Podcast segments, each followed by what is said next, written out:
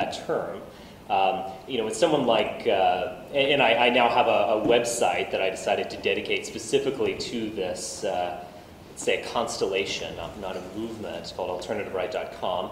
Uh, when someone like Marinetti, you know, wrote a manifesto or something, I think he kind of created a movement um, with that manifesto. I didn't do anything like that. I think I was trying to put a name on something uh, that was that's already developing. It's a, a, constellation of writers and thinkers. Uh, the alternative right is by no means a mass movement. Uh, it sadly uh, uh is uh, not one possessing think tank money and, and, and, big foundation donors and, and all of that kind of stuff. It's basically a, a constellation of a lot of different thinkers who have gone completely AWOL from the duopoly of conservative and Republican uh, uh, politics in America. They've gone AWOL from the kind of lesser of two evils, whom are we going to support this year, uh, politics.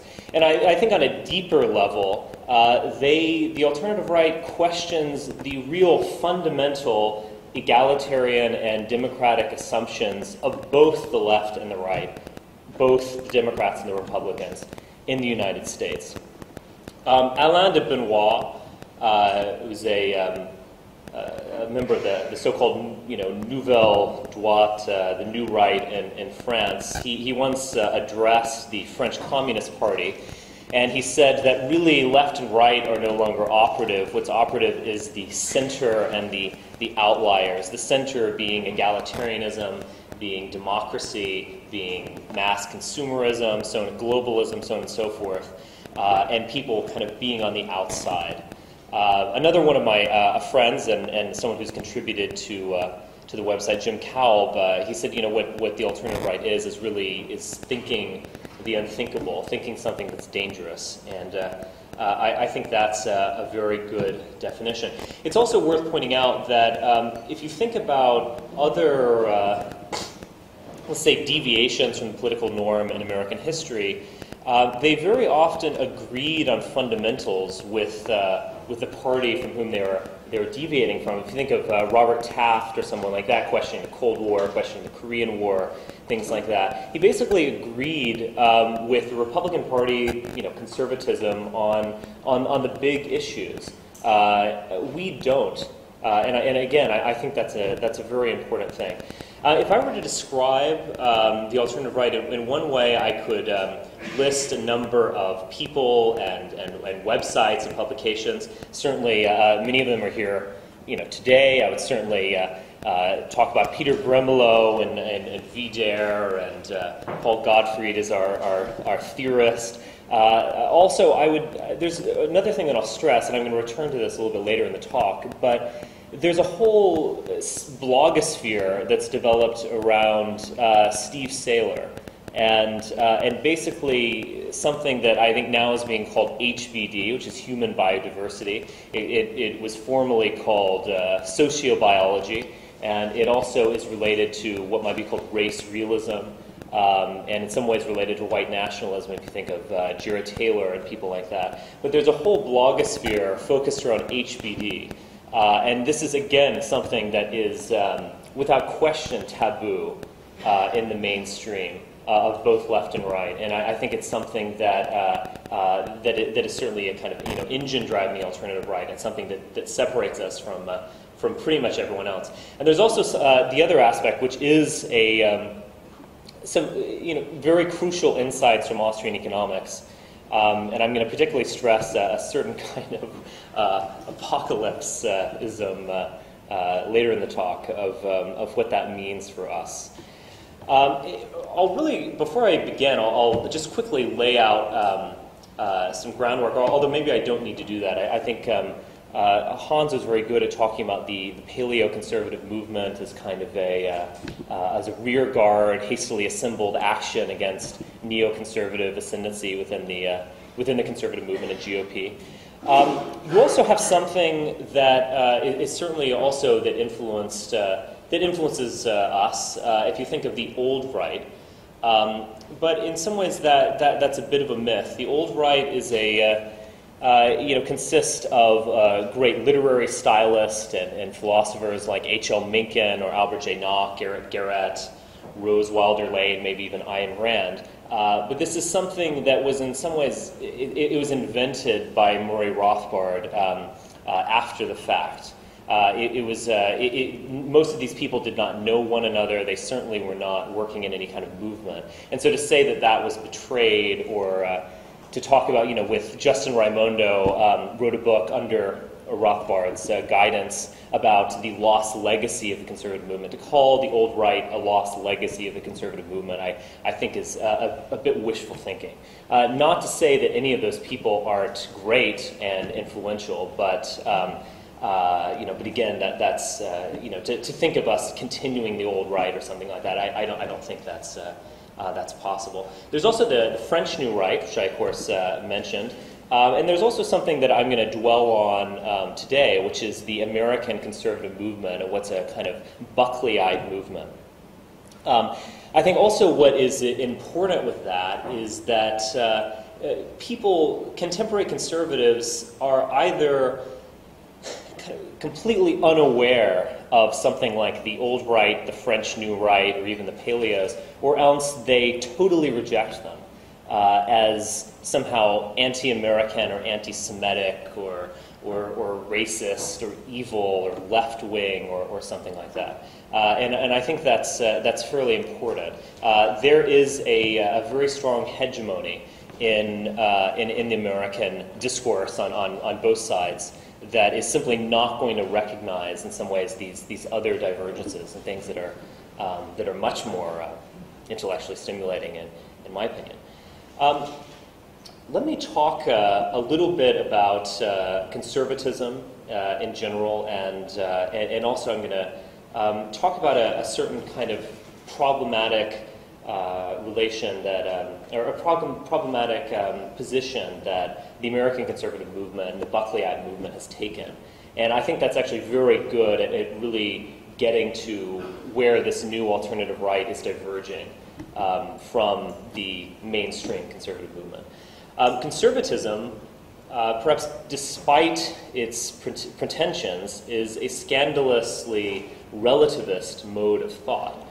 A conservative conserves something, and he's thus inseparable from the social order and the class, usually a ruling class, that he's chosen to defend. Uh, Karl Mannheim, the uh, Hungarian Jewish social scientist, um, discussed the fact that conservatism really lacks uh, a priori, and it's, but it's, uh, it has great abundance of hic and nunc, uh, perhaps also ad hoc.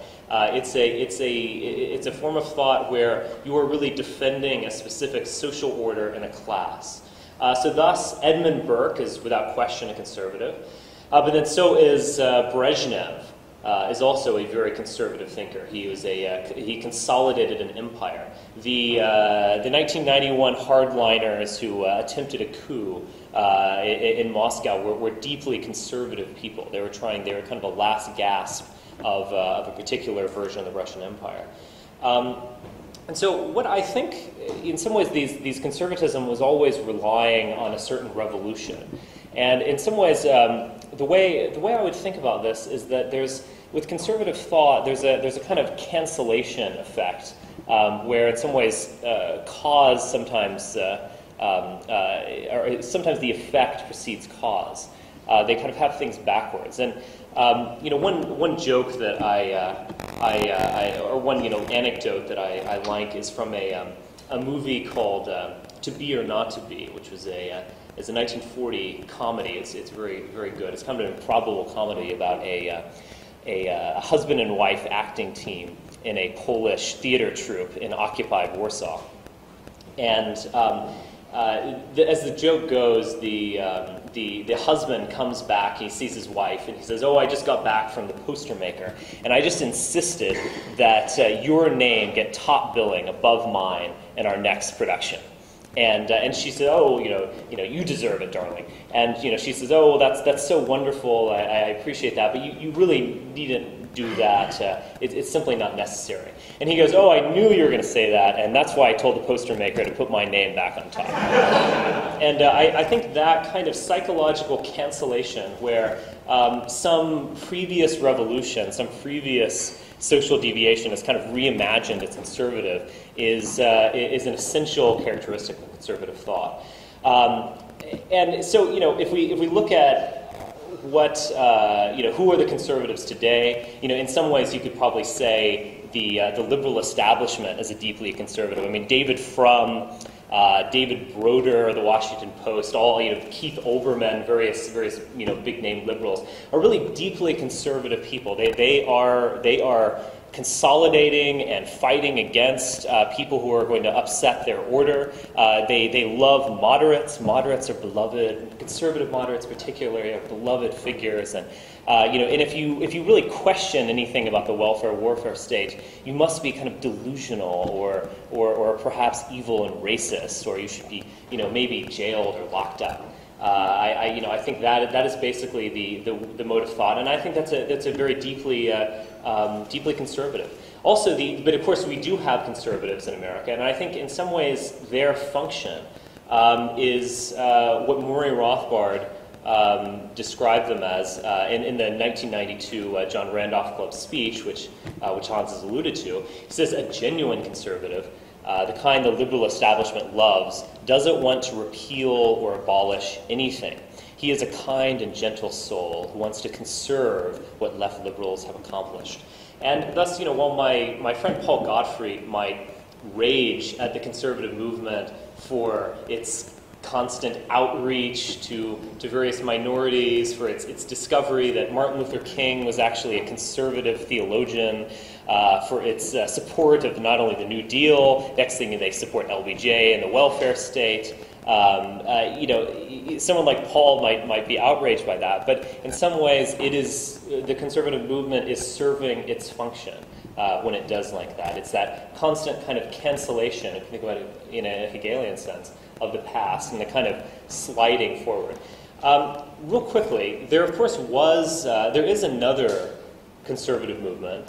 Um, and, uh, oh, well, maybe before I say that, I'll mention, well, I'll just skip, skip over that. There is a, another conservative movement. And, um, and that's something in America that is actually, uh, it's, it's one that's very flexible. And um, you know, it's a, it's a kind of grassroots conservative movement that you can trace back from, say, immigration restriction in the 20s. You could probably connect it with prohibition. Uh, you could connect it with the American First movement. You could connect it with various grassroots populist appeals. You could even connect it with the Scopes uh, so called monkey trial. You can connect it with basically populist appeals to the heartland, um, this notion that. Uh, one, one, one needs to be a, a, kind of a dignified religious person in order for this constitutional, uh, democratic, uh, capitalist system to work, and, and various kind of grassroots popular appeals. I think in some ways, left and right is a very visceral thing. It might very well be a, a genetic thing. Um, and, uh, and, and, certainly supporting America in the Cold War and, and, elsewhere was just something that one did as a, as a kind of uh, you know, upstanding uh, a person. Uh, this, this, this kind of, uh, this in many ways WASP, in many ways a kind of white Anglo-Saxon Protestant a group that was the, the grassroots of, of conservatism.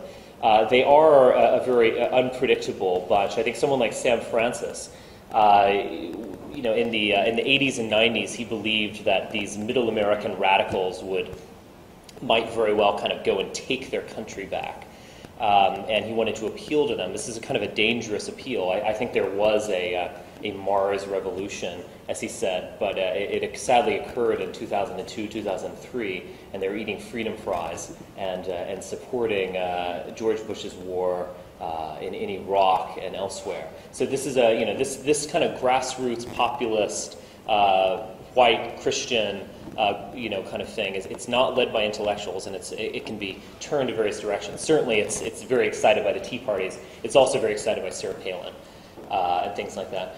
what I think is interesting about the conservative movement, um, and this is the, the Buckleyite one, the one won by intellectuals, um, is that they, they certainly relied on this grassroots uh, WASP uh, base uh, for people who would, uh, who would certainly vote for their candidates, who would perhaps subscribe to their magazines, and, and so on and so forth. Um, and yet, they never really wanted to defend this group. They never explicitly wanted to defend it as a class uh, or as a people. And you see this throughout the, uh, the people most admired by the conservative movement, such as um, Russell Kirk or Harry Jaffa, and, uh, and various other luminaries uh, like this. They basically wanted to, uh, they, they had a, a kind of anti historicist notion that they weren't actually defending the WASP founding stock of the United States, that in fact they were defending these kind of eternal values.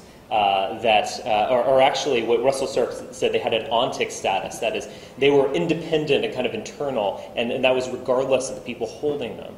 Um, so they, they basically had these notions of themselves. I think um, Harry Jaffa had a, um, d- determined that really to be an American, you needed a commitment to equality. And commitment should be a, uh, you know, should be a, remind one of engagé, uh, a, a, kind of leftist appeal. So, in some ways, the um, what, what, you see with the conservative movement is this uh, attempt not to defend uh, bourgeois America uh, and instead to kind of have these pretenses of defending eternal values. And in some ways, they became a kind of conservative version of the left. They had their own rights of man. They had their own demands that to really to be uh, an American is to embrace equality and things like that. And they, and they did it in some ways stick up for us, uh, so to speak. Uh, you know, they, they stuck up for some value system that they, uh, uh, that, they were creating.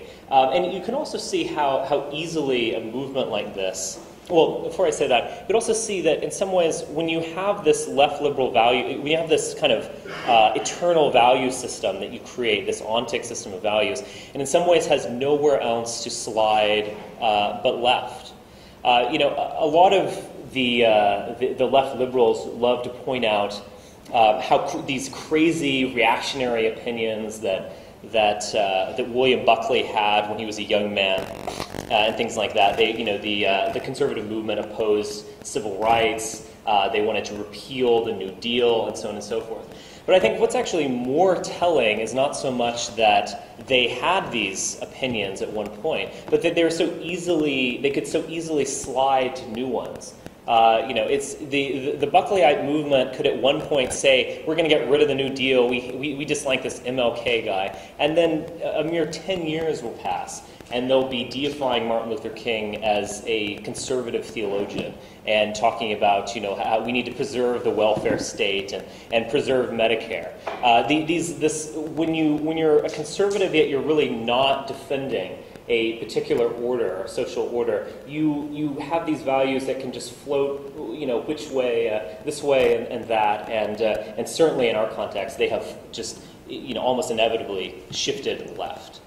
Um, of course, there is one thing that the, uh, the conservative movement um, has defended staunchly, um, and that is the warfare state uh, aspect. And if you think of uh, uh, if you think of the new right as it came with Goldwater and things like this, they, they obviously they spoke a lot about constitutionalism, about you know getting rid of the welfare state. They also spoke a lot about rolling back communism. They, this transferred into rolling back uh, Islam or, or, or, something like this. Um, and if you really, if you want to think about cultural or libertarian conservatives who latched on to this movement, uh, they in many ways should be considered uh, full idiots, to use the uh, Leninist term in, a, in an ironic manner. Uh, the conservative movement has done absolutely nothing for them, and they've done pretty much everything uh, for things like the military industrial complex.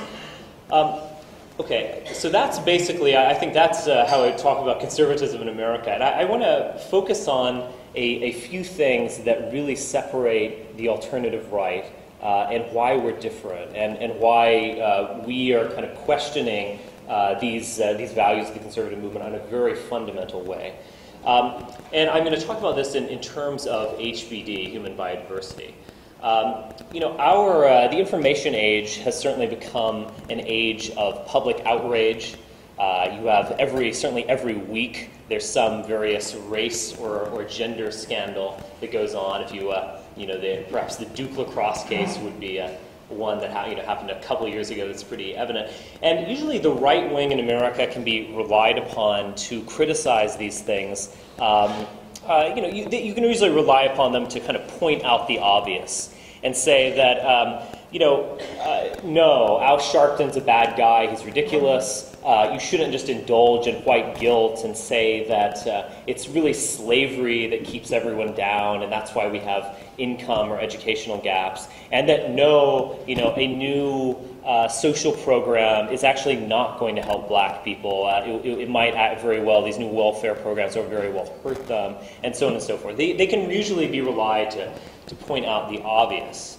Uh, but what's important here is that the right always criticizes the left's race obsessions. Um, with the, within the context of its own Lysenkoism and version of multicultural togetherness. Uh, and if you put it another way, the right criticizes the left only within the horizon of egalitarianism. And therefore, what you really need for, say, African Americans, if they're not, you know, achieving to the level of whites or Asians, is not a new welfare program because that won't work. But instead, you need a kind of values therapy uh, on them. They need to be taught about family values and constitutionalism, and, and soon they'll kind of rise up to the top. So basically, what the conservative movement has is its own egalitarian uh, multicultural uh, image of basically this kind of uh, society of interchangeable individuals that are basically classless and ethnicity and raceless. And you know, this is, and again, this goes back to this point of conser- the American conservatism as basically a kind of version of the left. Uh, they have their own rights of man, and they, they, have, they have all this kind of stuff. Um, I think basically what is very important, one an important way to fight against this, and to fight against this on the most fundamental level, is a, a rational and a realistic understanding of, of race differences. Um, and certainly Richard Lynn will be speaking on this, so I, I don't think I need to, uh, to go into this much further. Um, there, there's obvious, uh, overwhelming amount of evidence of, uh, of IQ differences between you know, Africans, uh, African Americans in America having usually IQ of 85, um, Latinos, Hispanics somewhere in the 90 range, uh, of white Americans as a kind of mean 100, usually Asians a little bit above that, and Jews a little bit above that. Um, there's an overwhelming amount of evidence that this exists. Um, there's also an overwhelming amount of genetic evidence uh, that this exists. Now, I don't say any of this. I don't think understanding, say, IQ differences is going to uh, is is going to be very good at um, white consciousness raising or thinking things like that. I think that is something that's the uh, the domain of poetry and uh, and, and, literature and uh, and philosophy. Uh, maybe I do think um, that having an understanding of this is essential um, as a as a counterattack against this ever encroaching welfare state and the ever uh, you know, expanding egalitarian um, ideology. Uh, I, I, won't go in this because I, I, I, don't want to uh, I don't want to go over, uh, but certainly Marx uh, in his Gotha program uh, basically set out uh, very explicitly that equal rights are, are, these are basically bourgeois rights. And they are, they are unequal rights in the sense that there is a natural aristocracy of talent, uh, there's a natural aristocracy of ability, um, and that basically there, this, these equal or bourgeois rights are going to lead to unequal income, uh, unequal outcomes uh, and, and, incomes. And, uh, and in a sense, what he wanted in a communist society is that we would move beyond mere uh, bourgeois equal rights, and we'd, we'd uh, you know, soon fly the banner from each according to his capacity to each according to his need. In some ways, Marx should be praised for his honesty. Uh, in the sense that he, he was, he, you know, when you, the typical leftist now, whenever you talk about, say, race differences or IQ, they think you're delusional or you're hateful or you're you're, you're somehow crazy and should be locked up. Marx actually very much acknowledged the natural aristocracy of talent and ability, and he claimed that it, should, it must be crushed. Um, and, uh, you know, when you think about Murray Rothbard, was certainly well uh, aware of this fact and the, the, the importance of, uh, of understanding race differences. If you, if you look at his, uh, his praise of, say, uh, Charles Murray and, and, Richard Herrnstein's The Bell Curve, he asked the question of why we talk about race. Uh, and he said, if and when we as populists and libertarians abolish the welfare state in all its aspect, and property rights in the free markets are, are, are triumphant, many individuals and groups will predictably, predictably not like uh, uh, the end result. Uh, and that is the case, you know, certainly a great deal of the, uh, there might not be a black middle class, certainly, without the, the welfare state and, and federal employment. Uh, there, there are many people who benefit from that. And uh, in, this case, uh, those ethnic and other groups who might um, be concentrated in lower income or less prestigious occupations guided by their socialist mentors, will predictably raise the cry that the free market, ca- the free market is evil and discriminatory, and that therefore collectivism is needed to redress the balance. In that case, the intelligence argument will become useful to defend the market economy and free society from ignorant or self serving attacks. In short, racialist science is properly not an act of aggression um, or a cover for oppression of one group or another but to the contrary, an operation in defense of private property and against assaults by aggressors. Uh, and I would just add, uh, in closing of this, uh, of this section, um, that I, I, would really say that the left liberal establishment, for them, race is of paramount importance. They, they think about it, they, they might not think about anything else. It, it's kind of interesting. The, um, there's a former Tony Blair speechwriter and uh, he admitted that uh, their immigration policy in the late 90s and early 2000s was 100% about race. It had nothing to do with the economy. They actually hoped that the economy wouldn't, was big enough to kind of absorb all these third world undesirables that were brought into the country.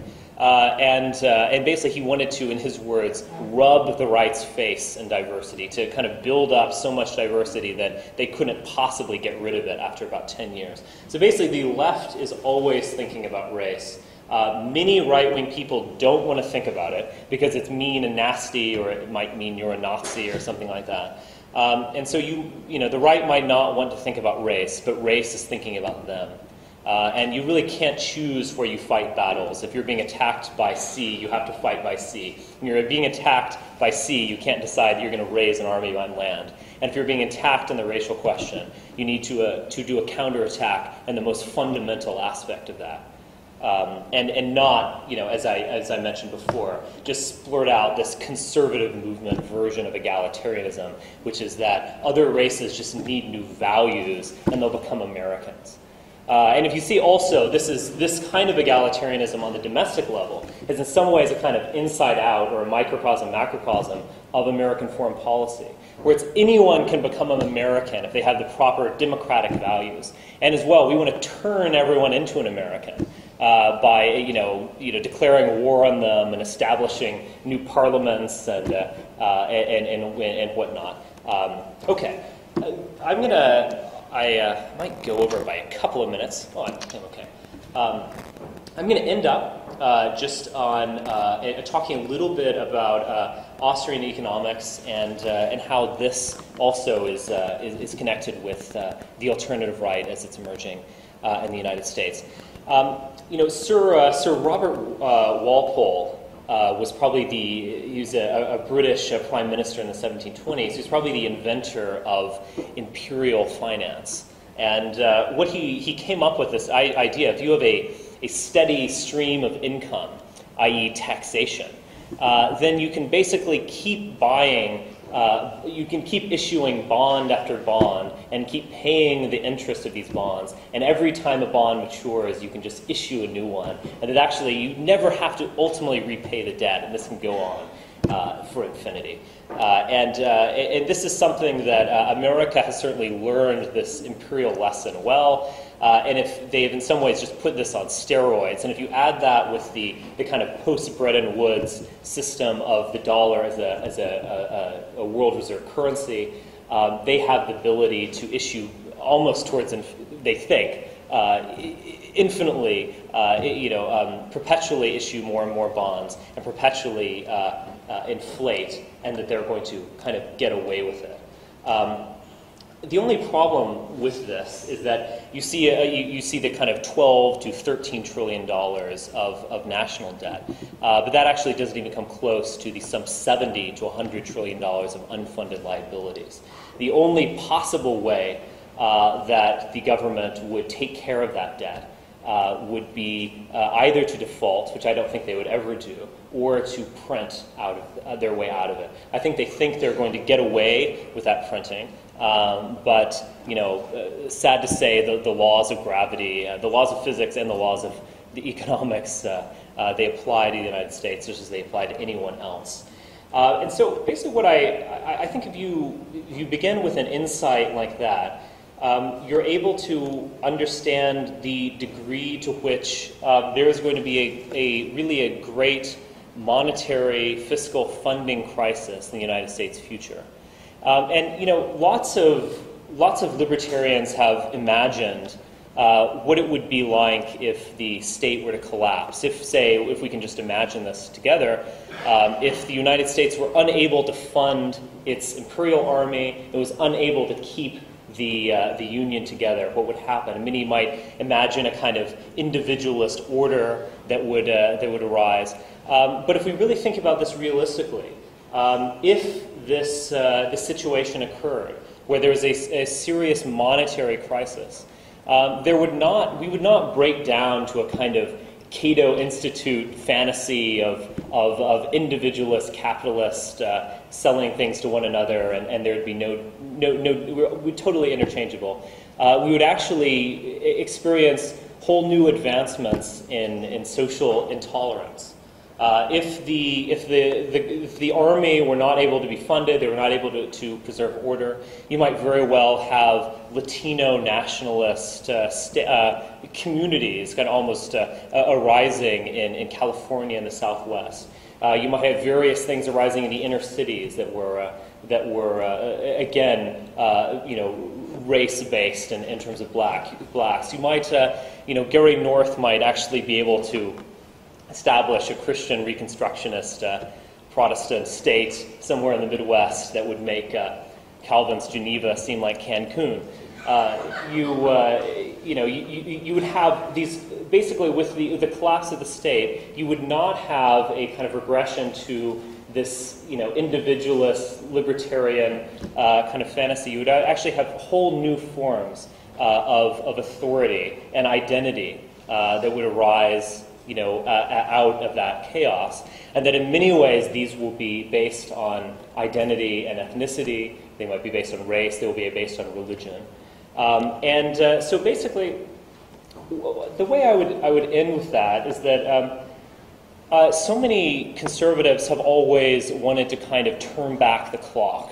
Um, you know, uh, in Rothbard, in, in, his speech in 1992, he, uh, uh, he, he, spoke about um, how uh, you know, some people want to, you know, repeal the Great Society. You know, others really want to repeal the New Deal. You know, I, others want to repeal Lincoln's administration. You know, some of us want to go back to the Constitution. Murray Rothbard wants to push further and go to the Articles of Confederation. There's also this, this tendency to always kind of want to keep turning back the clock. Um, and I think in some ways, with the alternative right, uh, if, you, if you take this insight of the coming uh, monetary crisis in the United States, you see that it's really not a question of turning back the clock, but it really is a, that possibility of imagining something very new, something new in the future.